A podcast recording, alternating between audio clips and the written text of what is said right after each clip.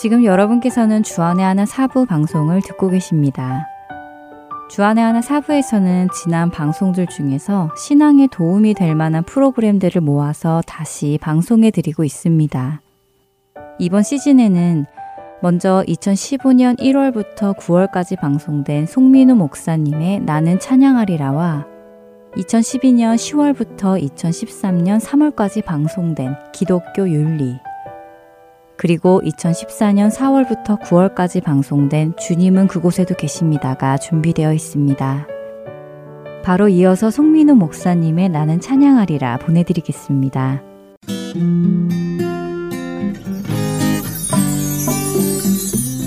애청자 여러분, 안녕하세요. 나는 찬양하리라 송민우 목사입니다. 고난 주간을 어떻게 보내셨는지요? 예수님은 우리의 죄를 짊어지셨고 하나님의 진노를 감당하셨습니다. 생명까지 우리를 위해 내어주시고 십자가에서 죽으셨습니다. 그러나 그것은 끝이 아니었습니다. 예수님은 부활하셨습니다. 예수 그리스도께서 진실로 부활하셨습니다. 그 부활의 감격을 가지고 오늘 함께 찬양할 수 있기를 바랍니다. 이번 주에 우리가 함께 배울 찬양은 유월절 어린 양의 피로라는 곡입니다. 어, 제가 중고등학생 시절에 배웠던 찬양이니까 꽤 오래전에 올네이션스 경배와 찬양에서 번역해서 한국에 소개되었고 최근에까지 꾸준히 불리고 있는 찬양입니다. 오늘 찬양의 가사를 제가 한번 읽어 드리겠습니다. 6월절 어린 양의 피로 나의 삶의 문이 열렸네. 저 어둠의 권세는 힘이 없네. 주 보혈의 능력으로. 원수가 날 정죄할 때에도 난 의롭게 설 수 있네. 난 더 이상 정죄함 없네. 난 주 보혈 아래 있네. 난 주 보혈 아래 있네.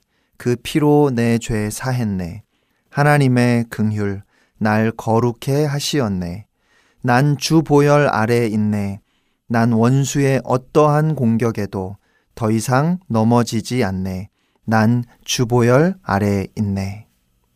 그러면 먼저 처음부터 끝까지 한번 불러보겠습니다.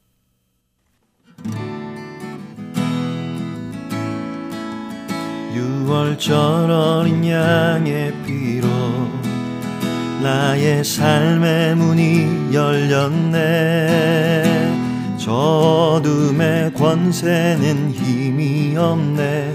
주보혈의 능력으로 원수가 날 정죄할 때에도 난 의롭게 설 수 있네. 난 더 이상 정죄함 없네. 난 주보혈 아래 있네 난 주보혈 아래 있네. 그 피로 내 죄 사했네. 하나님의 긍휼 날 거룩해 하시었네. 난 주보혈 아래 있네. 난 원수의 어떠한 공격에도 더 이상 넘어지지 않네 난 주보혈 아래 있네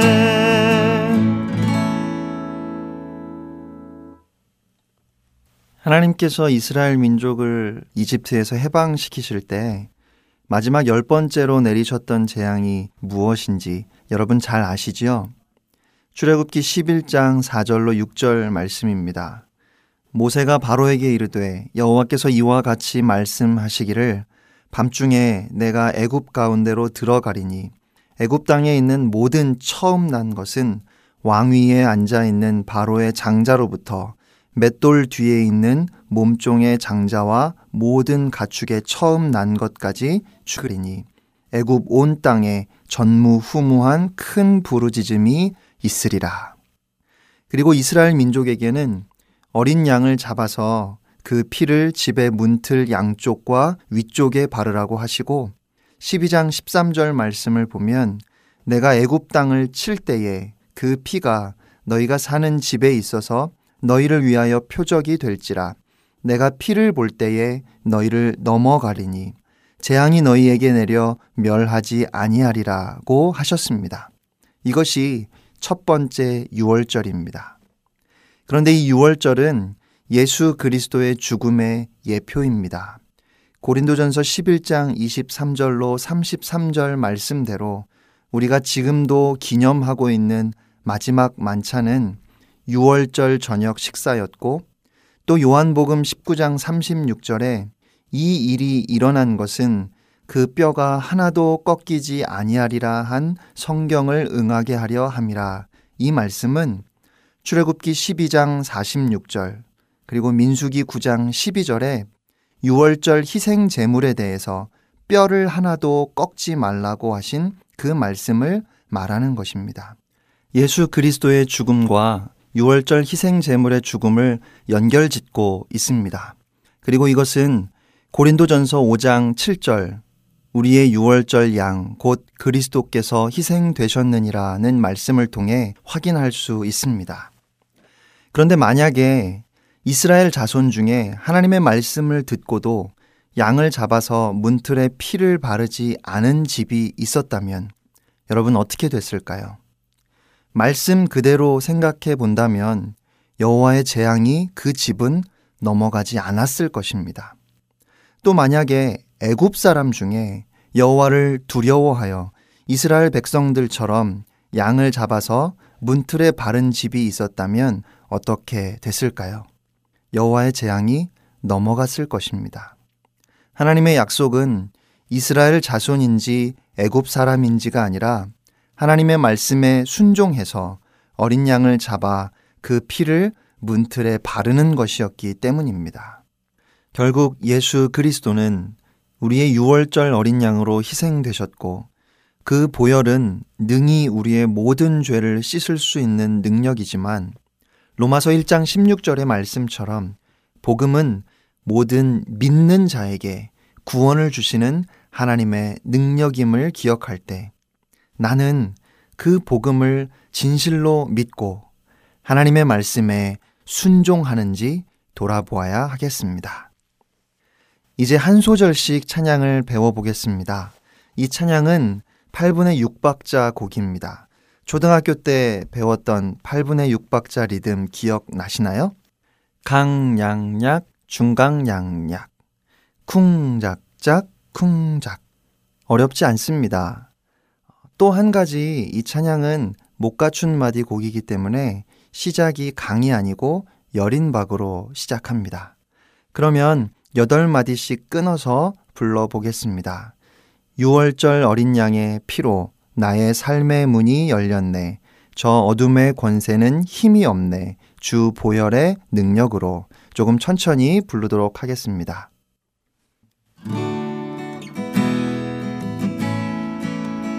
유월절 어린 양의 피로 나의 삶의 문이 열렸네 저 어둠의 권세는 힘이 없네 주 보혈의 능력으로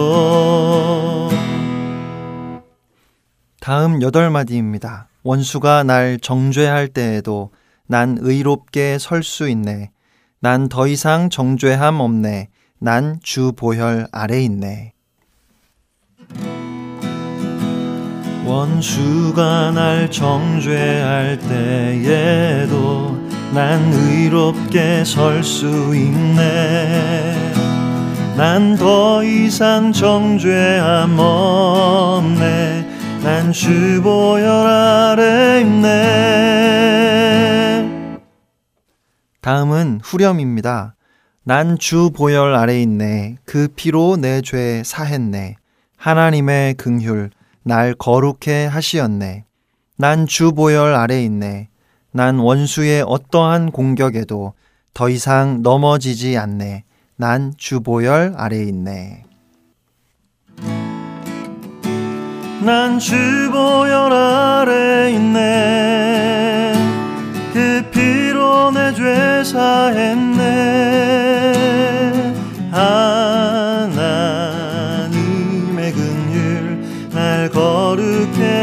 하시었네. 난 주보혈 아래 있네.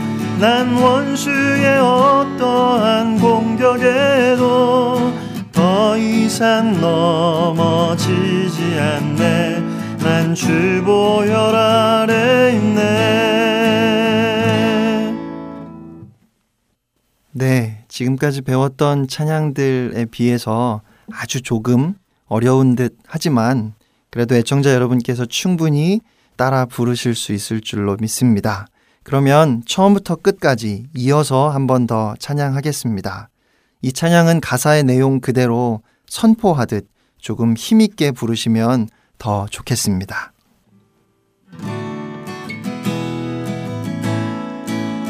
유월절 어린 양의 피로 나의 삶의 문이 열렸네. 저둠의 권세는 힘이 없네. 주 보혈의 능력으로 원수가 날 정죄할 때에도 난 의롭게 설 수 있네. 난 더 이상 정죄함 없네 난 주보혈 아래 있네. 난 주보혈 아래 있네. 그 피로 내 죄 사했네. 하나님의 긍휼 날 거룩해 하시었네. 난 주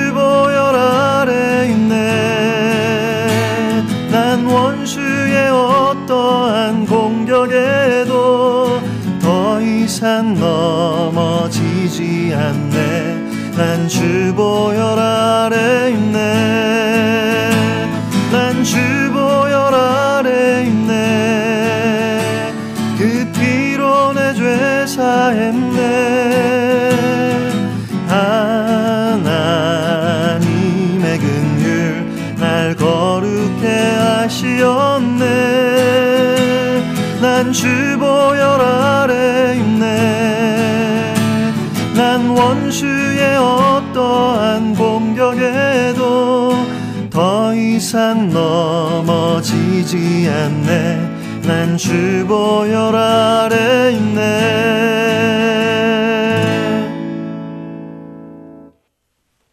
로마서 8장 1절로 2절 말씀입니다.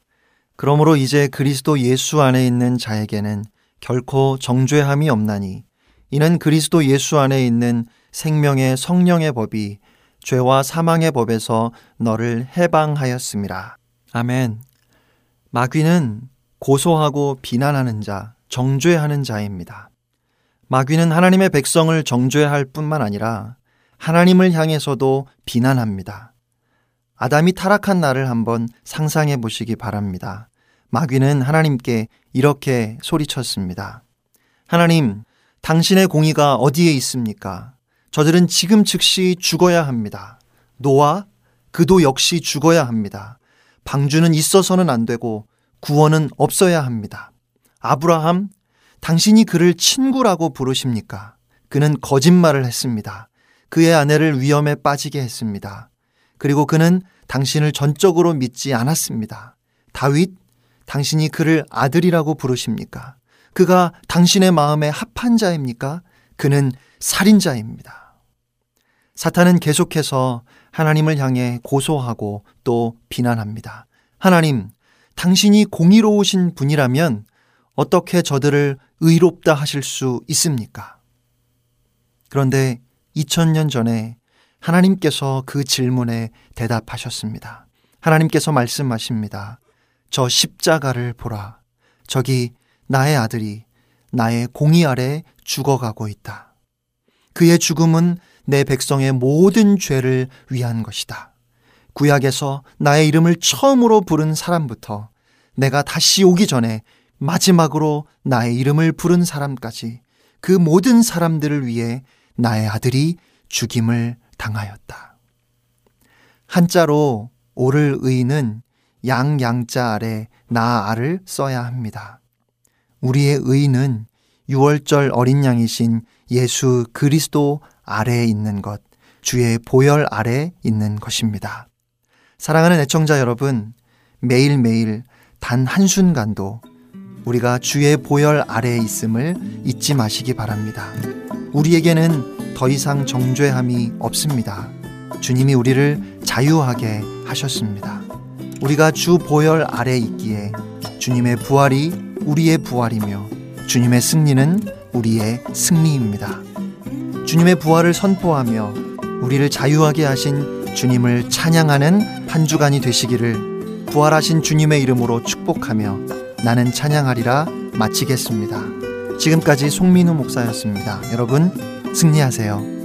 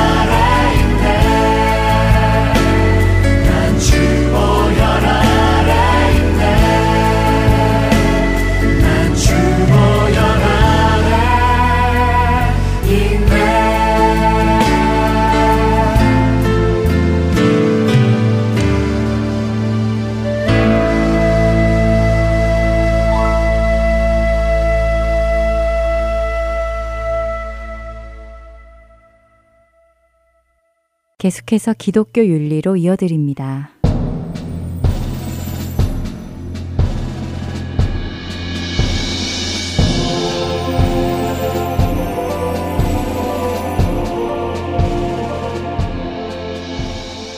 여러분 안녕하십니까? 기독교 윤리 강승규입니다. 결혼은 그 어떤 제도보다도 세상에서 가장 많은 영향을 미치는 사회 제도입니다. 태초에 하나님께서 에덴 동산에 인간을 만드신 후 주신 최초의 사회 제도이기에 인간이 살아가는 곳이라면 그곳에는 항상 결혼 제도가 있습니다. 그러나 요즘 세상은 높은 이혼율과 함께 전통적인 결혼 제도, 즉 남녀의 결혼을 부정하려는 추세까지 심각하게 일어나고 있습니다. 여기에 기독교인들 사이의 이혼율이 비기독교인들의 이혼율과 거의 같다는 보고조사는 우리 기독교인들이 결혼과 이혼에 관한 성경적 기준을 재검토할 필요가 있다는 사실을 보여줍니다. 안타깝게도 많은 커플들이 성경적 관점에서 말하는 결혼이 무엇을 의미하는지 잘 모르고 있습니다. 현대의 결혼이라는 제도는 성경에서 말하는 언약의 의미를 이미 상실했으며 많은 사람들이 어떤 이유에서든지 그 결혼이라는 언약을 쉽게 끝낼 수 있는 편의상의 관계가 되었습니다. 하지만 세상의 추세가 이렇게 간다 하더라도 결혼과 이혼에 대한 성경적 지식은 결혼을 했거나 언젠가 결혼을 할 모든 그리스도인들에게는 꼭 알고 있어야 할 중요한 것입니다. 왜냐하면 그 결혼이라는 제도를 만들어주신 분이 바로 하나님이시기에 그렇습니다. 기독교 윤리 오늘 이 시간과 다음 시간에는 성경적인 결혼과 이혼에 대해 알아보겠습니다. 오늘은 먼저 결혼에 대해 알아보겠습니다. 결혼의 목적은 다음과 같습니다. 첫째, 결혼은 완성의 목적이 있습니다. 아내는 남편을 완성시키고 남편은 아내를 완성시킵니다. 하나님께서는 하와를 남편 아담을 돕는 배필로 창조하셨습니다. 하와의 창조 목적이 아담을 돕는 배필이라는 것입니다. 많은 사람들이 이 돕는 배필을 잘못 해석하여 여성이 남성의 종이라고 오해하기도 합니다. 또 사실 그런 정신이 세상을 지배해 온 것도 사실입니다. 하지만 히브리어 돕는 배필은 종이라기보다는 동등한 파트너의 의미를 가지고 있습니다. 어찌되었든 그 단어의 개념에 상관없이 우리가 알아야 할 핵심은 아담에게는 자신을 완성시키기 위해 하와가 필요했다는 것입니다. 그것은 하나님께서 실수로 아담을 불완전하게 창조하셨다는 이야기가 아니라 하나님께서 그분의 계획 속에서 아담에게 돕는 배필인 하와가 있어야만 온전한 완성이 되도록 창조하셨다는 이야기입니다. 인간은 자신을 육체적으로 정신적으로 또 감정적으로 완성시켜줄 동반자가 필요한 것입니다. 결혼의 둘째 목적은 언약 관계를 통해 보는 예수님과의 관계입니다. 결혼은 하나님 앞에서 맹세한 파트너 간의 언약입니다. 신랑 되신 그리스도께서 신부인 교회를 위해 자신의 목숨을 대속물로 주셨듯이 남편은 아내를 위해 자신의 삶을 기꺼이 내려놓아야만 합니다. 또한 신부인 교회가 신랑이신 예수 그리스도께 순종하듯이 아내는 하나님께서 임명하신 자신의 남편의 권위에 복종해야 하는 것입니다. 그리고 그 남편이 하나님의 방법으로 지속적으로 아내를 인도하는 한 남편의 권위에 복종해야 합니다. 여성의 권리 신장을 부르짖는 현대의 사고방식에서 남편에게 순종하라는 성경의 말씀을 남편의 종이 되라는 것처럼 이해되고 있는 것도 사실입니다. 그래서 남편에게 순종하는 것은 비윤리적이며 구시대적인 남성 우월주의에서 나온 이야기로 치부하기도 합니다. 하지만 이런 생각의 밑바탕에서는 여성이 순종해야 하는 남성이 비이성적이며 남성 우월주의자라는 생각이 자리 잡고 있기 때문입니다. 예수 그리스도께서는 세상을 사랑하시어 그들을 위해 목숨을 내어 주셨습니다. 그 사랑에 감동된 사람들이 스스로 자원하여 그리스도의 종이 되기로 소원했습니다. 사도 바울은 늘 자신을 그리스도의 종이라고 소개했습니다. 그리스도와 그의 종 사도 바울 사이를 놓고 비윤리적이며 비이성적이고 권위주의적인 발상이라고 이야기할 사람은 아무도 없습니다. 부부의 관계 역시 마찬가지입니다. 남편이 아내를 그리스도가 교회를 사랑하는 것처럼 사랑하며 목숨까지 내어놓는다면 이러한 사랑을 받는 아내가 남편에게 순종하는 데에는 아무런 문제가 없을 것입니다. 결혼의 세 번째 목적은 어린아이들을 위한 합당한 환경입니다. 애정이 깊은 환경 속에서 양육된 어린아이들은 사회적인 관계를 맺는데 어려움이 없습니다.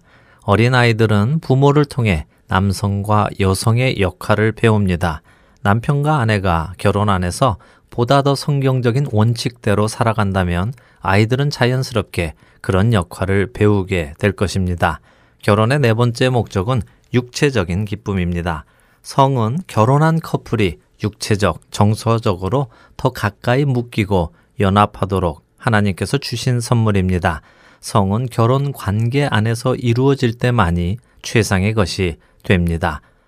결혼은 일생에 걸친 헌신입니다. 잘못된 결혼관은 결혼을 통해 자신의 이익을 얻으려 합니다. 현대의 많은 부부들에게 왜 현재의 배우자와 결혼했는지를 물으면 대부분의 대답이 이 사람과 결혼하면 이렇게 해줄 것이라 생각해서 혹은 이렇게 될 것이라 생각해서입니다.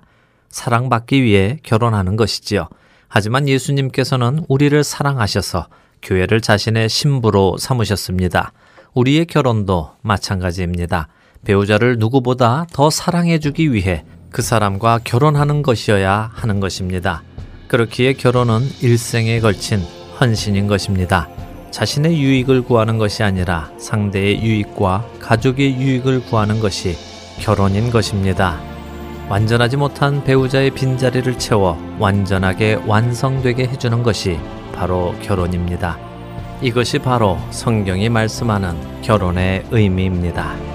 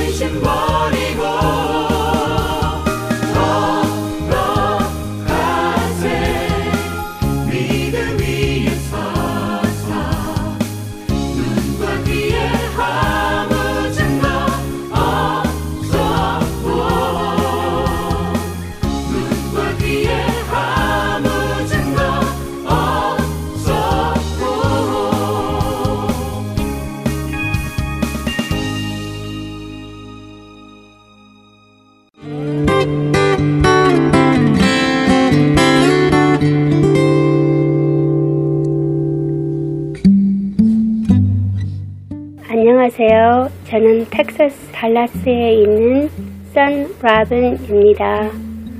교회를 다니다가 상처받으신 분, 또 교회를 안 나가시는 분, 그런 분들에게 이 복음방송 CD를 전해드리고 있습니다. 이 복음방송 말씀 CD가 정말 땅 끝까지 전해지기를 소원합니다. 감사합니다.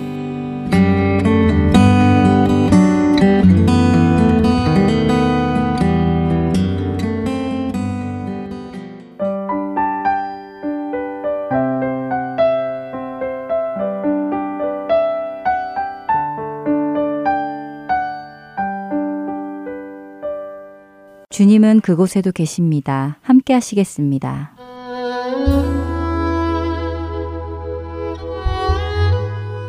주님은 그곳에도 계십니다. 제13화 세계 만방이 듣고 온몸이 저릴 만한 일을 행하시겠다는 하나님의 음성을 들은 제인은 죽음의 목전에서 무죄로 석방되는 믿을 수 없는 일을 경험하게 되고 구사일생으로 감옥을 나온 제인은 곧바로 기도회를 조직하여 힘을 다해 기도하기 시작하는데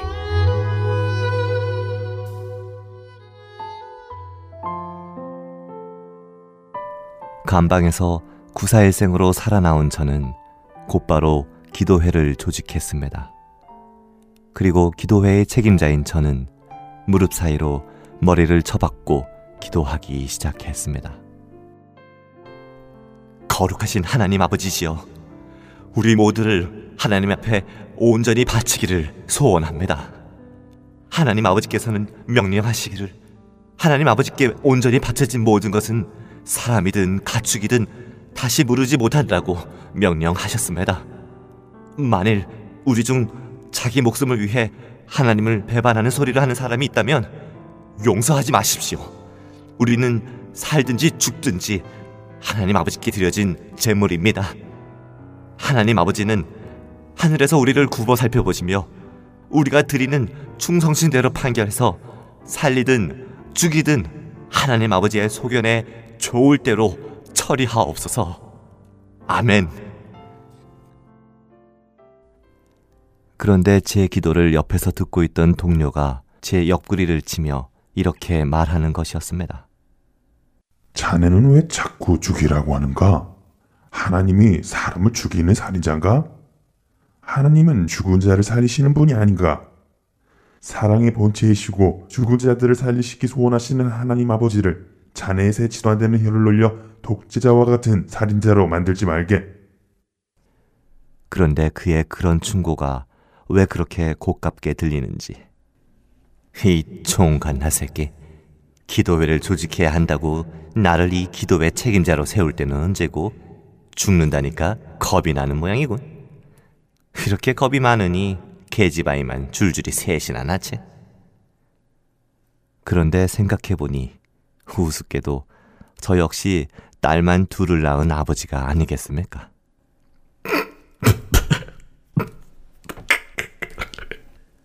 갑자기 웃음이 나왔습니다.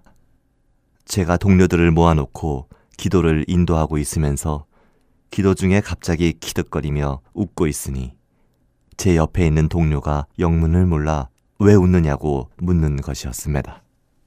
그래서 저는 그에게 자초지정을 설명하였죠.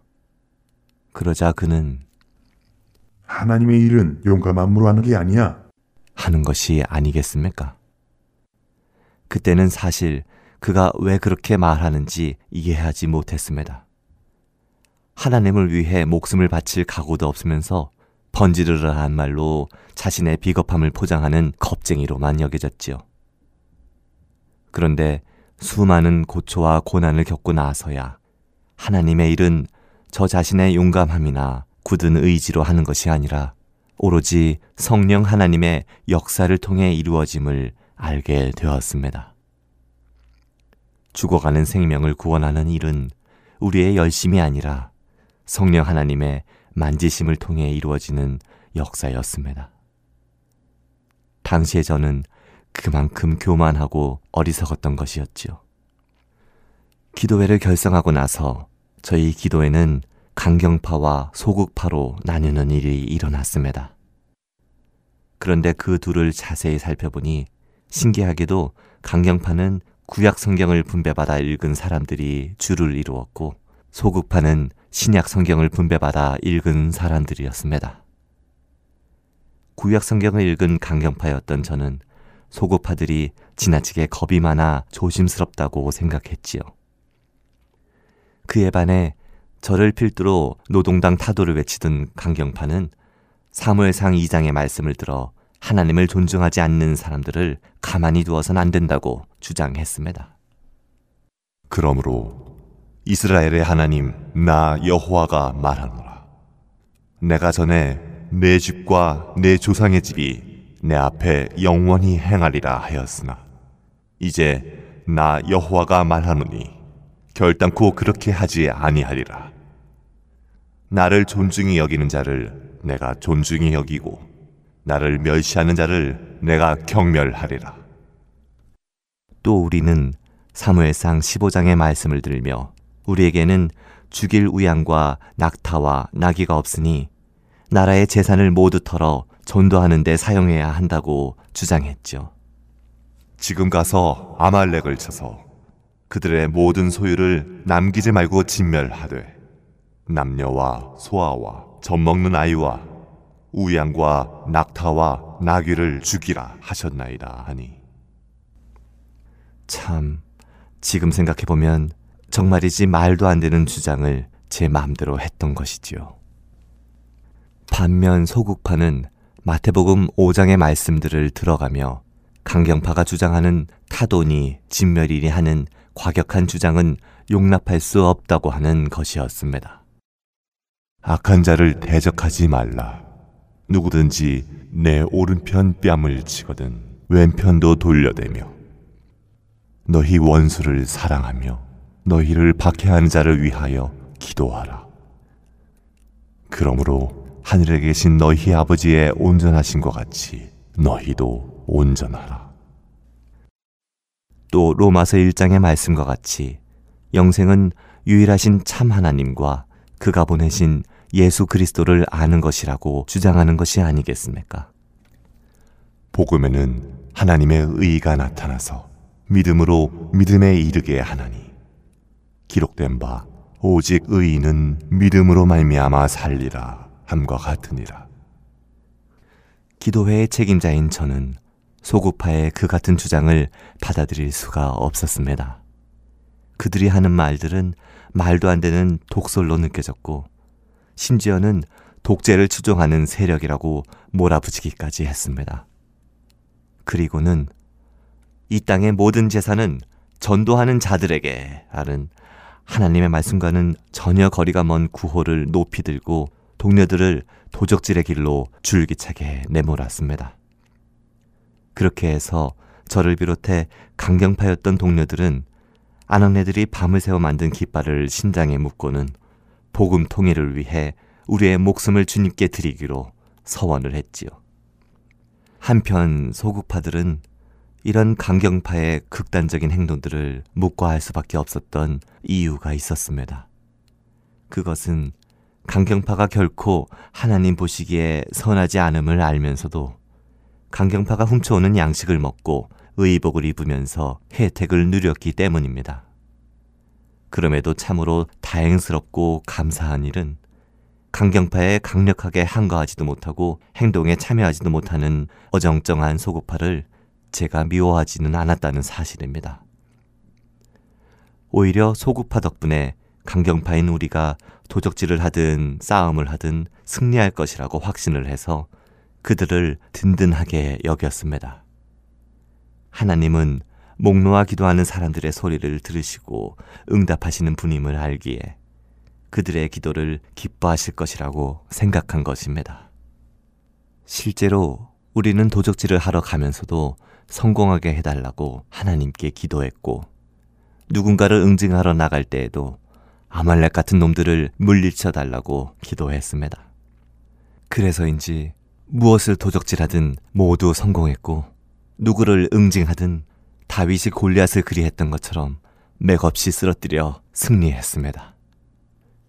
도적질하지 말라, 살인하지 말라, 내 이웃을 탐하지 말라고 하신 하나님이 과연 도적질과 이웃의 것을 탐한 우리의 기도를 들어주신 것인지 저는 지금도 그 뜻을 헤아리지는 못합니다. 당신은 그것이 정의롭다 여겨 한 일이지만 이제는 그것이 하나님의 뜻과는 전혀 다른 길임을 알기에 하나님이 우리의 기도를 응답하신 것인지 그렇다면 왜 하나님의 뜻과 위배되는 우리의 행위를 용납해 주셨던 것인지 하나님께 직접 대답을 듣고 싶습니다. 언젠가 천국에 가서 하나님을 만나면 꼭 이 질문을 해야겠습니다. 이렇게 시작된 우리의 행보는 참으로 파란만장했으며 기쁨과 슬픔이 공존했습니다. 그리고 그러는 사이 우리도 차츰 성장하고 있었습니다. 실제로 복음 통일을 위해 주님께 목숨을 드리겠다고 약속한 우리는 우리 중 대부분이 각자 맡은 사명을 감당하며 달리다가 처형장에서 감옥에서 육신의 생을 마감했습니다. 우리는 주인 되신 하나님께서 목숨을 요구하실 때 망설임 없이 내놓을 각오로 복음을 위해 싸웠습니다.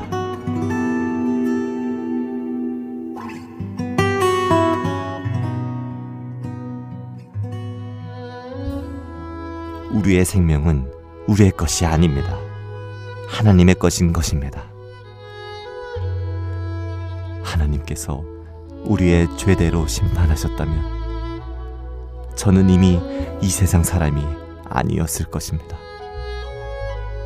죄 가운데 있어도 저를 떠나지도 버리지도 않으시고 고집불통인 제 영혼을 두드리시는 하나님. 저의 죄를 깨닫기까지 오래 참으시는 하나님. 돌이키기까지 오로지 사랑으로 품으시는 하나님. 그 하나님이 저의 아버지 되심을 감사드립니다.